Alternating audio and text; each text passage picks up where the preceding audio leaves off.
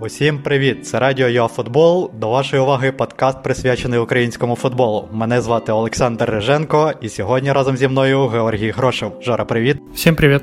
Починаємо ми наш подкаст без його назви, тому що її поки немає. Це для нас пілотний випуск. Побачимо, як складатиметься він, який буде відгук від глядачів, чи зацікавить вас ваш наш проект, як піде у нас, чи буде нам саме цікаво. Назва поки ще в проєкті, ви пропонуйте свої ідеї для наших назв. І ми обов'язково всі їх розглянемо, також виберемо найкраще.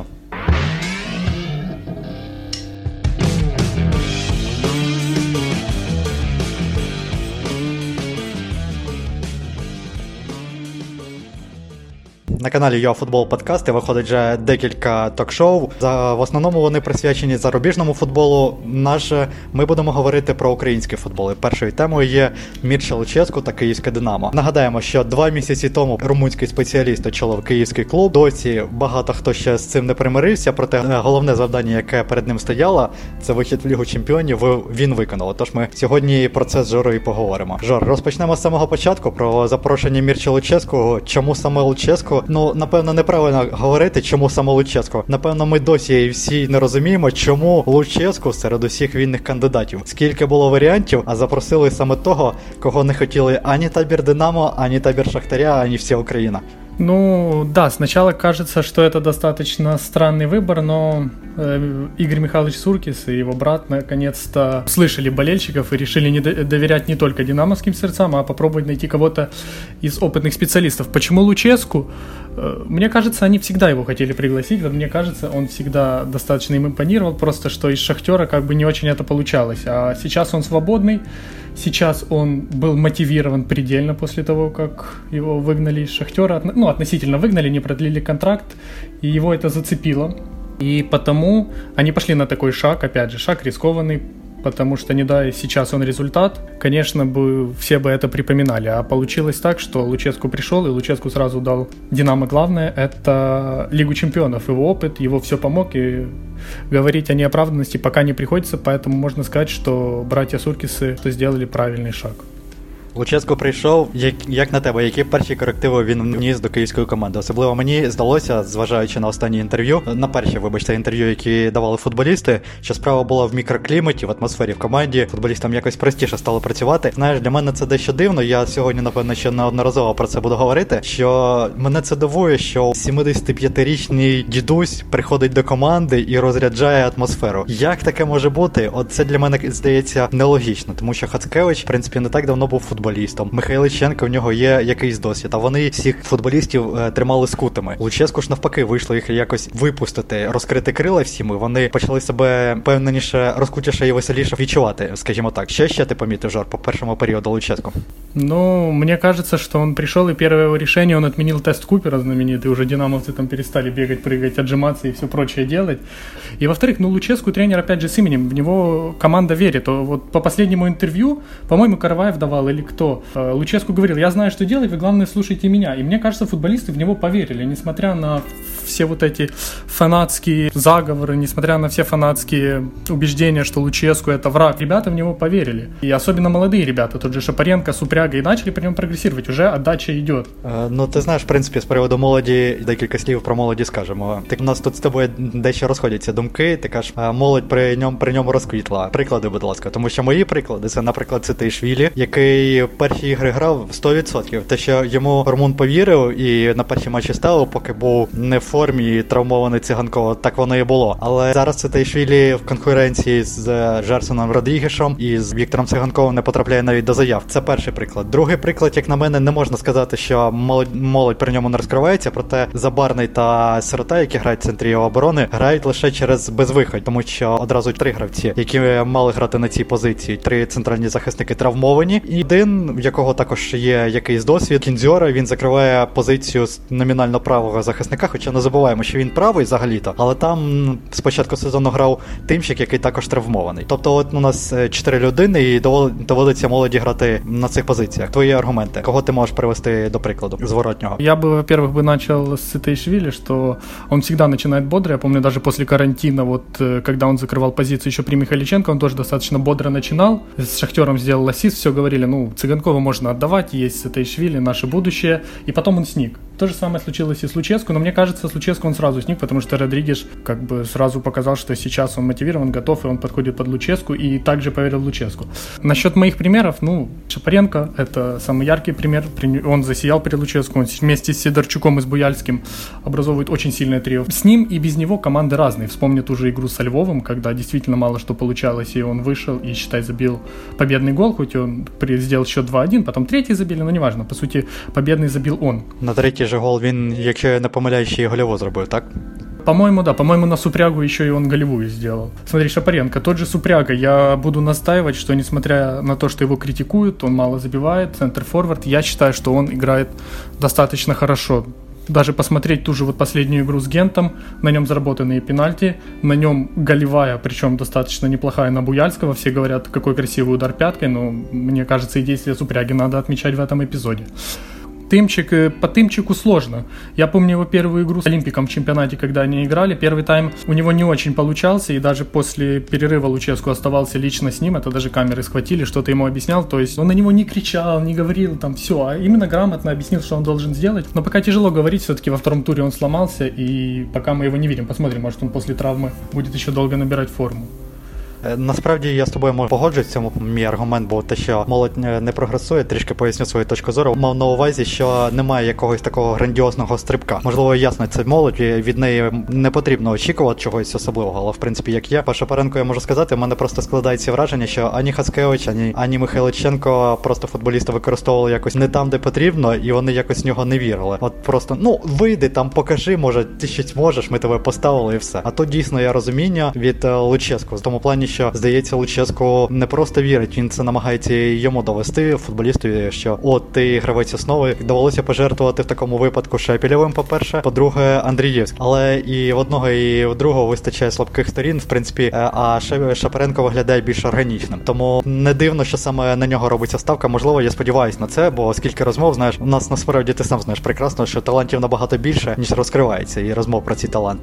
Давай ще к предыдущему пункту попробуємо добавити Родрігеш. Потому что, да, это не молодежь, но наконец-то Луческу начал ставить его не в центре нападения, а начал ставить его на фланге, на родной позиции. Пусть, может, сыграла, опять же, плохая форма Цитаїшвілі, травма Циганкова, но он начал его ставить и давать результат, особенно в начале, мы помним, в первые пару игр. Сейчас, может, чуть-чуть подсдал все-таки Родрігеш, он не так ярко смотрится, но гол забил с Гентом, пусть пенальти, но забил. В протоколе для истории он останется, что кто забивал Генту? Родрігеш забивал Генту. Ти знаєш, так може сказати агент Жерсона Родрігеса або сам Родрігеш, коли буде змінювати команду після чергового свого бунту або зальоту в київському клубі. Протягом усього подкасту ти можеш мене багато про що вмовлювати, про те, що Луческу супер, Динамо супер, там в майбутньому виграє 3 поспіль чемпіонати. Я на все можу вгодитись, крім того, що Жерсон Родрігеш буде молодий. Ні за що в це не повірю. Рано чи пізно він зірветься, не та людина, на яку потрібно робити ставку. Не знаю, не вірю я йому. Право не в ігрових його якостях, а в тому, що праворуч в захисті у Динамо вистачає гравців, щонайменше двоє. Туди ж докнемо і Караваєва. В принципі, є кому грати. Тому нащо вірити Родрігесу? Я не знаю. Я зараз кажу вірити не в плані того, що він добрий хлопець, він буде грати. Нащо вірити, маю на увазі в плані, нащо довіряти місце в старті. Вистачає українців. Ты же сам сказал, Цитаишвили пока не прогрессирует и неизвестно. Караваев, при всем уважении, сейчас он на левом фланге очень старается, но я не думаю, что он может составить конкуренцию. Поэтому для меня там остается два. Это Цыганков и Родригеш. Причем Родригес больше под контратакующую игру подходит, Цыганков больше под позиционную. И мне кажется, это два человека будут основными. Хотя бы ближайшие полгода. А там посмотрим, может вообще сейчас Родригес 20 голов забьет, и его сразу там условно Реал Мадрид заберет, так как Бейла продали, то будет Жерсон Родригес теперь в Реале зажигать. Кто его знает? От, до речі, ти вже зачепив тему гри, контратакувальної гри, я думаю, можна перейти до результатів, до самої гри киян, тому що вона, дуже багато хто говорить про те, що вона на початку сезону, в принципі, не вражає. Я, насправді, дуже скептично ставлюся до тих результатів. Панове, шановні, не думайте, ті, хто дивиться наш подкаст, про те, що я хейтер Динамо, я ненавиджу цю команду, проте у мене дійсно є ряд питань, на які ми поки не бачимо ніяких відповідей. Ми говоримо про те, що Динамо – це суперкоманда, яка вийшла в Лігу Чемпіонів, безумовно, це без питань. Проте давайте розпочнемо спочатку. Кого кого вона прийшла. Пройшла АЗ, не в останню чергу через помилку самого АЗ в обороні. При першому голі пройшла Гент. Гент, у якого центральний захисник українець, основний центральний захисник команди є, на секундочку, з 5 пропущених голів тричі припустився помилки. Нехай це навіть не помилки, а такі лихі помарочки, похибки були. Проте, як би воно не було, все одно дуже вдала гра Ігоря Пластунова у цьому конкретному матчі, так само, як не вдала гра взагалі цього Генту. Чи можна робити по цих трьох результатах, чи можна говорити, що команда показала якийсь неймовірний футбол і що вона здатна там на якісь великі успіхи? Суто контратакувальний футбол. Так само виграли Шахтаря фактично Суперкубок України, так? Фактично перший серйозний суперник, на якому спіткнулося, це Чернігівська Десна в чемпіонаті України, коли Десна просто сиділа біля своїх воріт, відкатали 0-0, нічого не створили і навіть не розуміли, як ще створити. Согласен с тобой, что игра сейчас действительно это не Бавария Ханса Флика, не Барселона Пепа Гвардиола, не сборная Галантия Ринуса Михелса, конечно. Но давай начнем с того, что Луческу играл команды, у которого не было центральных защитников практически, где играл Миколенко, где на левом фланге обороны играл Караваев. Луческу понимал, что выход в Лигу Чемпионов сейчас важнее. Можно говорить что угодно про сильно, но для команд это очень сильно обозначается. Теперь, конечно, они заведены. Я вообще считаю, что игра в Суперкубке против Шахтера была как бы важнейшей, потому что Динамо победила, и такие эмоции выиграть главного врага с Луческу, все, причем выиграть 3-1, когда враг должен был быть мотивирован, а по сути почему-то он улыбался. Поэтому я считаю, что Луческу все делал правильно. Конечно, можно сказать, что первый серьезный соперник в Лиге Чемпионов действительно обыграет Динамо, все, но я уверен, что с Луческу команда не будет проигрывать по 5-0, как Шахтер Интеру. Они будут более грамотно в обороне играть. Я уверен, что не будет разгромов, тут будет совсем другая игра. Якщо ми вже перейшли до майбутнього клубу, давай ми скажемо трішки декілька слів про трансферну роботу. Олександр Севіда на стрімі «Я у футбол» на основному нашому ютуб-каналі говорив про те, що клубові обов'язково потрібен центральний захисник. В принципі, знаєш, навіть не говорилося також про нападника. Ти знаєш, я от не можу погодитися ані з одним, ані з іншим. Я не хочу сказати, що, наприклад, якщо говоримо про форварда, так? Не хочу сказати, що дуже потрібен форвард, тому що у Динамо є фактично Супряга, номер 1, фактично десь далеко в запасі Русин. Хотілося просто почути, чому він не грає. От нехай Луческу вже нарешті пояснить. Якщо він не підходить, без проблем. 6 числа закривається трансферний ринок. От у Суркісі 5 днів, нехай знайдуть йому новий клуб, якщо не влаштовує.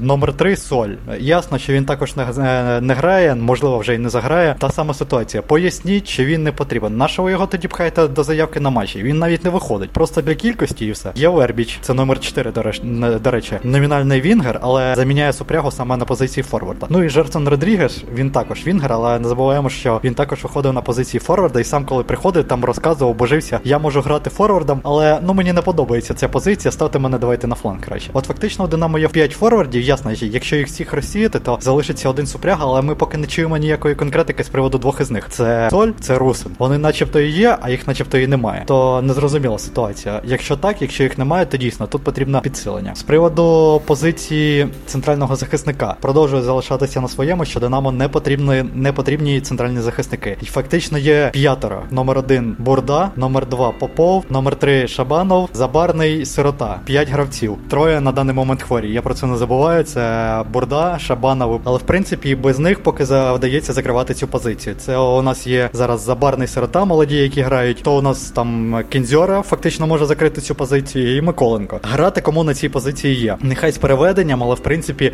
ця позиція закрита. Якщо ми зараз візьмемо ще одного центрального захисника, якщо Динамо візьме, то буде незрозуміло, хто тоді тут буде грати, коли всі вилікуються. Тоді як буде ситуація, я не знаю, як свого часу була між Кадаром і Поповим. Що Кадар грав, Попову не довіряли, Кадар грав, Попов сидів в запасі, і от виходило, що ми не розвивали свою молодь і не було кому грати. Тому, в принципі, я залишаюся при своєму, потрібно розвивати молодь, тим паче у українських команд буде графік дуже щільний, тут чемпіонат, Ліга Чемпіонів, тому потрібно трішки буде тасувати склад, і от прекрасна можливість для молоді грати у чемпіонаті України. Це Сирота, Забарний. Я думаю, чудова пара центральних захисників для ігор, щось типу Минаю, Маріуполя або Олександрії.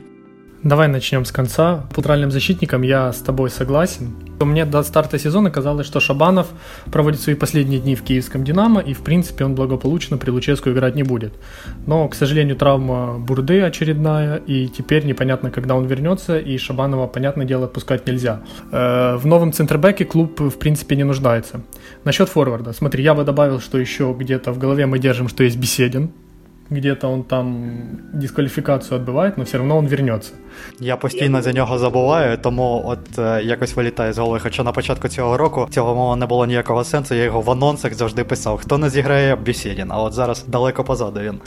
Да, уже так долго не играет, уже успели забыть, но опытный Луческу, я уверен, о нем помнит и где-то в голове отложил, что у него есть еще один нападающий. Я уверен, что Соль в ближайшее время покинет и уйдет в Испанию, наверное. Полноценно уйдет, перейдет, я не знаю, это уже мы узнаем чуть позже, но Соля не будет в команде. И он, в принципе, мне кажется, Луческу не подходит. Вербич, я считаю, что он больше фланговый игрок. У нас когда-то на сайте выходил материал, что Вербич это больше ему подходит центральный нападающий, но тогда был Михайличенко, тогда были другие требования. Сейчас, мне кажется, що він буде грати на лівому флангі з Карлосом Депений. Зроблю маленьку ремарку в тому плані, що тоді виходила стаття, що Вербічу підходить позиція центрфорварда, в тому плані, що тоді, в принципі, не було кому грати. Хто тоді був? Русин, так? Да, тоді був Русь. Ну от, і він прекрасно вигравав конкуренцію. Я думаю, він прекрасно може виграти конкуренцію і в Супряги. Але якщо ставка робиться вже, там, умовно, на Русина, на Супрягу, то, звісно, що Вербіча просто тримають у запасі, як флангового гравця. Скажем так, я пока что не вижу, как Вербич выиграет конкуренцию Супряги на позиции центрального нападающего. Я за Владислава, я буду стоять, что он будет от меня слышать пока комплименты, пока он будет показывать такую игру. Я готов его защищать. Смотри, поэтому я также считаю, что центральный нападающий, я не знаю, нужен клубу или нет, но если Луческу действительно рассчитывает на Беседина, будет Супряга и будет, опять же, Вербич, который может сыграть форварда. Соль, я думаю, идет. Русин, даже я уже о нем забыл, ты о нем недавно говорил, я уже сразу о нем забыл. Я думаю, что ему надо уходить в Зарю, в Днепр-1, я не знаю. Возможно, к Виктору Скрипнику опять. У него действительно хорошо получалось при нем, и, возможно, ему снова следует уйти в аренду, потому что я не вижу, что он будет играть при Луческу, и Луческу пока что всем видом говорит, что извини, Назарі, но в Киев пока в тебе не нуждается. Давай тепер поговоримо про тих, з ким Динамо має розстатися до завершення трансферного вікна. Часу, нагадаю, залишилось вкрай мало. Кого Динамо потрібно відпустити? Напевно, це ті гравці, які поки на старті цього сезону провели вкрай мало часу. По-перше, це Богдан Лєднєв отримав дуже багато критики, і дуже багато хто казав, що фактично після одного зіграного тайму, так? Говорили, зі Львовом він грав, і говорили, нам такий гравець не підходить, якщо він не може витягнути один гру проти Львова. Не знаю, звідки такі висновки взялися, але якщо він не може конкурувати на рівних на позиції там атакувального півзахисника, то напевно потрібно йому поки шукати іншу команду. Нехай отримає свій шанс там за рік або за півроку. Це, як на мене, перший. Кель Дуйлун також останнім часом трішки скис. Важко сказати чому, ми його просто не бачимо зараз. І отримує він мінімум групової практики. Якщо там Михайличенко ще якось його намагався трішки підводити до стартового складу, то зараз він далеко-далеко в запасі і провів на старті сезону лише 53 хвилини. Ну і два форварди. Не скажу, що нагальна потреба, що найменше Соля, звісно, потрібно відпускати, але от за Русиним, як я вже казав, у мене залишається питання, чи потрібно його відпускати, тому що поки ми не отримали жодної відповіді від Мірча Луческу, правда, йому і питання цього, напевно, не задавали. Ми задамо через наш подкаст, якщо нас слухають у Динамо. Спитайте, будь ласка, на найближчій прес-конференції у Мірчі Михайловича, де Назарій Русин. Що з ним не так? Чи здоровий він? Чи хоче він грати? Якщо не хоче грати, то де він продовжить кар'єру? Да, по Русину я вже говорив, що, мені кажется, йому треба ще в Зорі поіграти. Теперь насчет Леднева. Мы с тобой писали превью сезона до начала чемпионата, и я делал ставку, что Леднев может стать одним из лучших бомбардиров, так как игроки, атакующие полузащитники, Луческу всегда забивали много.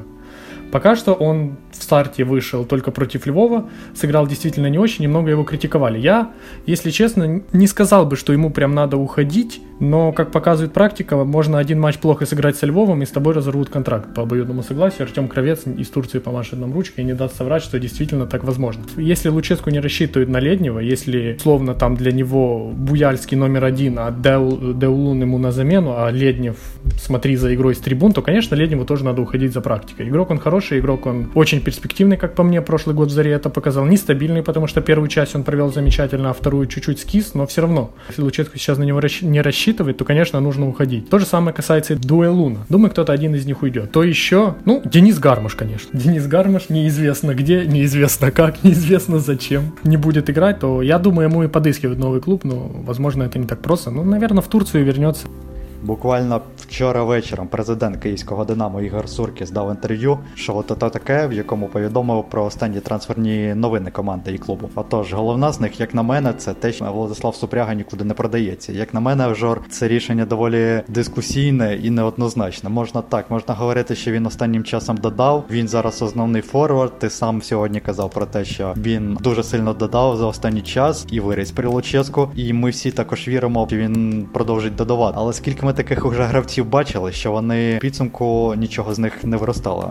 Не хочу образити Андрія Ярмоленка, чесно. Я його поважаю як гравця, серйозно поважаю, і мені подобається його період в Англії, і я досі вважаю, що це не його провина, що він не грає, а тренерів, з якими він працює. Але як би там не було, про Андрія ми поговоримо якось наступним разом. Ситуація із Супрягою. 15 мільйонів, реальні гроші за молодого футболіста, який може пограти у топовому чемпіонаті, нехай це і не топовий клуб, на жаль, на даний момент. Проте є час адаптуватися, розвиватися і у підсумку дорости там до вершин європейського футболу. Зараз же кажеться, що ні, ми його не продаємо, нехай там ніяких переговорів не було. Це для Суркіса також звичні фрази, він так каже на кожного другого гравця, що ніяких переговорів не було, і здається, по Ярмоленку також у нього половина часу ніяких переговорів не було. І у підсумку ми втратили перспективного, як на мене. Я кажу зараз, я зараз Ярмоленка конкретно, ми втратили гравця, який міг би грати у топовому чемпіонаті, у топових клубах. Я думаю, приблизно та ж доля зараз очікує Супрягу, який просто гратиме зараз в «Динамо». У 27 років виявиться, що він перестав прогресувати, нікому не знадобиться, і «Динамо» його в кращому разі віддасть в оренду до чемпіонату Туреччини. Я с тобой, в принципе, согласен. Я говорил, что Супряга действительно прогрессирует, и мне кажется, даже после возвращения Беседина он будет основным нападающим в «Динамо». Подходит под игру Луческу, это мы сейчас видим, но если за игрока дают 15 миллионов в коронавирусное время, мне кажется, что тут даже думать дважды не надо и продавать, потому что, еще раз говорю, это игрок, который ни разу не играл в Еврокубках даже. Он не играл в Лиге Чемпионов, и за него дают 15 миллионов. Если это действительно правда, то это не лучшее решение, как по мне, руководства «Динамо». То же самое и про Миколенко, как мы читали, что за него требуют 30 миллионов. Мне кажется, это просто был сигнал, что нет, мы не продаем Миколенко, отстаньте. И 30 миллионов, понятное дело, за него сейчас никто не заплатит, каким бы перспективным он ни был. Он не играл в Лиге Чемпионов в групповом этапе до этого. Поэтому я с тобой полностью соглашусь, что Супрягу надо было отпускать. Ще дві трансферні новини, які вчора сказав Ігор Суркіс. Перше, це що Соль з великою вірогідністю залишить команду до закриття трансферного вікна. Говорять про Тенеріфе, як його нове місце роботи. Скоріше за все, це буде оренда. Ситуація має вирішитися вже найближчими днями, тому що, як ми казали, 5 днів залишається до закриття трансферного вікна. І найголовніше, що не лише є трансферні новини на вихід, а й на вхід. Отож, румунський опорний півзахисник Тудор Белуце з великою вірогідністю продовжить свою кар'єру у київському «Динамо». Вже документи кияни усі відправили до Брайтона, якому належать права на гравця. Залишилось тільки отримати згоду британського клубу. Спочатку це буде річна оренда, згодом кияни планують викупити трансфер. Жор, кар'єра Белуце доволі скромна, навіть на рівні румунського футболу. Можемо ми зараз говорити, робити якісь скептичні висновки, або все ж його потрібно побачити хоча б по одному матчі?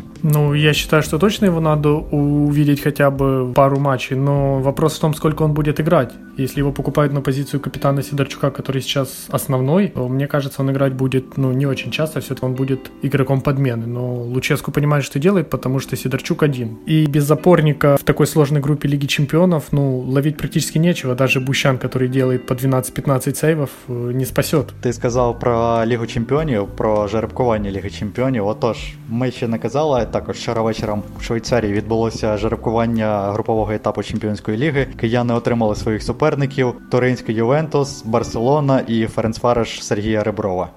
Жор, якщо чесно, навіть не знаю, що сказати.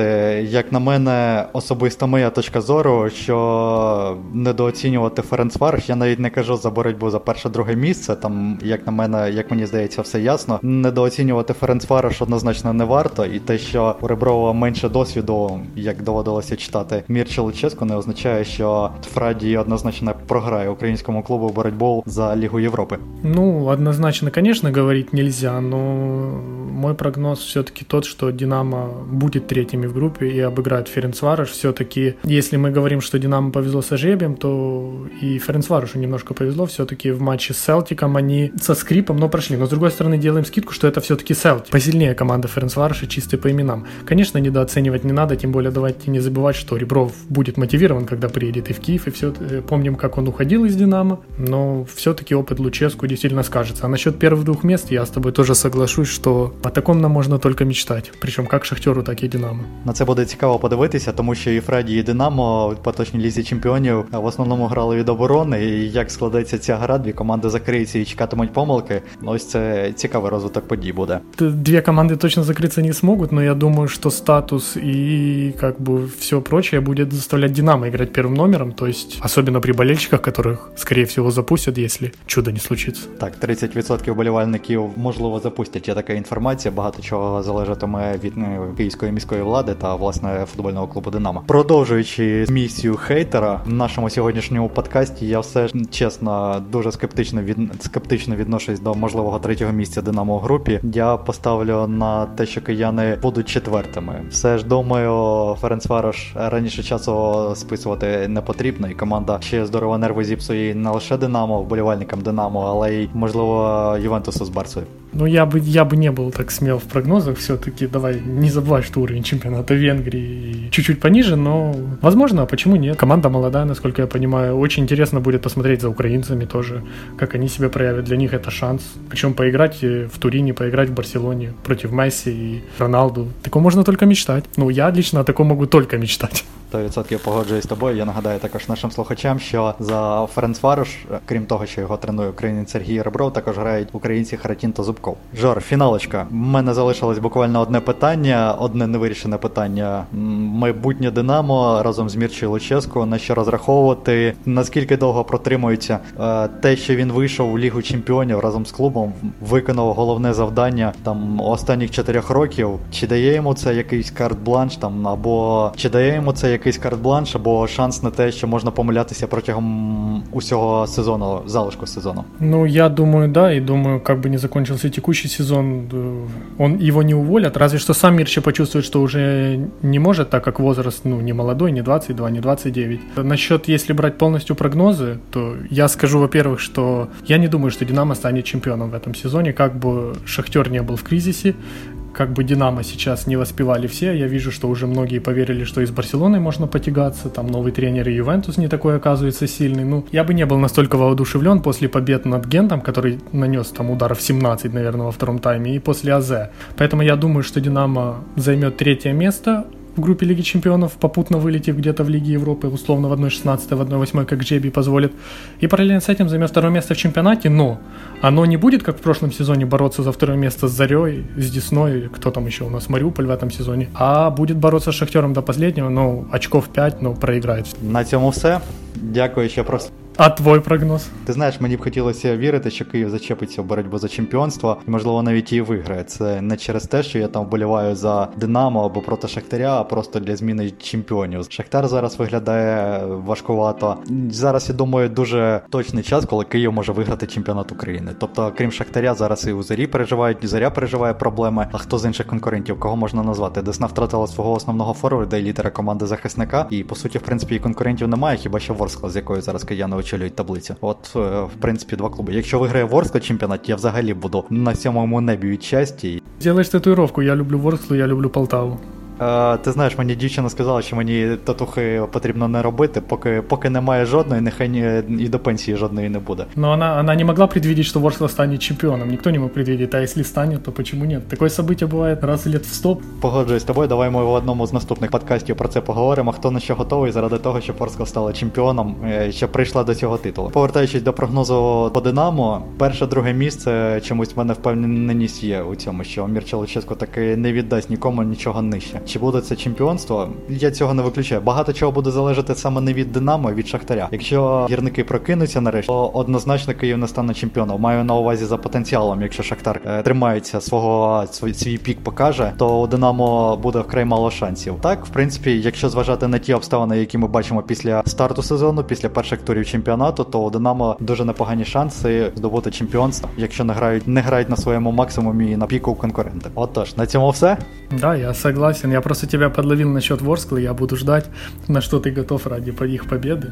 Дякую вам за увагу і за те, що ви прослухали наш подкаст. Можливо, не до кінця, можливо, розпочинали з кінця, можливо, вас знудило вже на першій хвилині прослуховування. Як би там не було, обов'язково пишіть про це в коментарях. Кажіть, що вам сподобалось, що вам не сподобалось, хто вам сподобався, які теми ви б ще хотіли послухати у нашому подкасті. Би ви не хотіли цього, але ми обов'язково вдруге з'явимось в ефірі. Мене звати Олександр Риженко. Сьогодні разом зі мною був Георгій Грошев. Жор, дякую тобі. Да, і тобі спасибо. Всім пока. Слушайте нас, смотрите нас, читайте нас. До зустрічі. До свидання.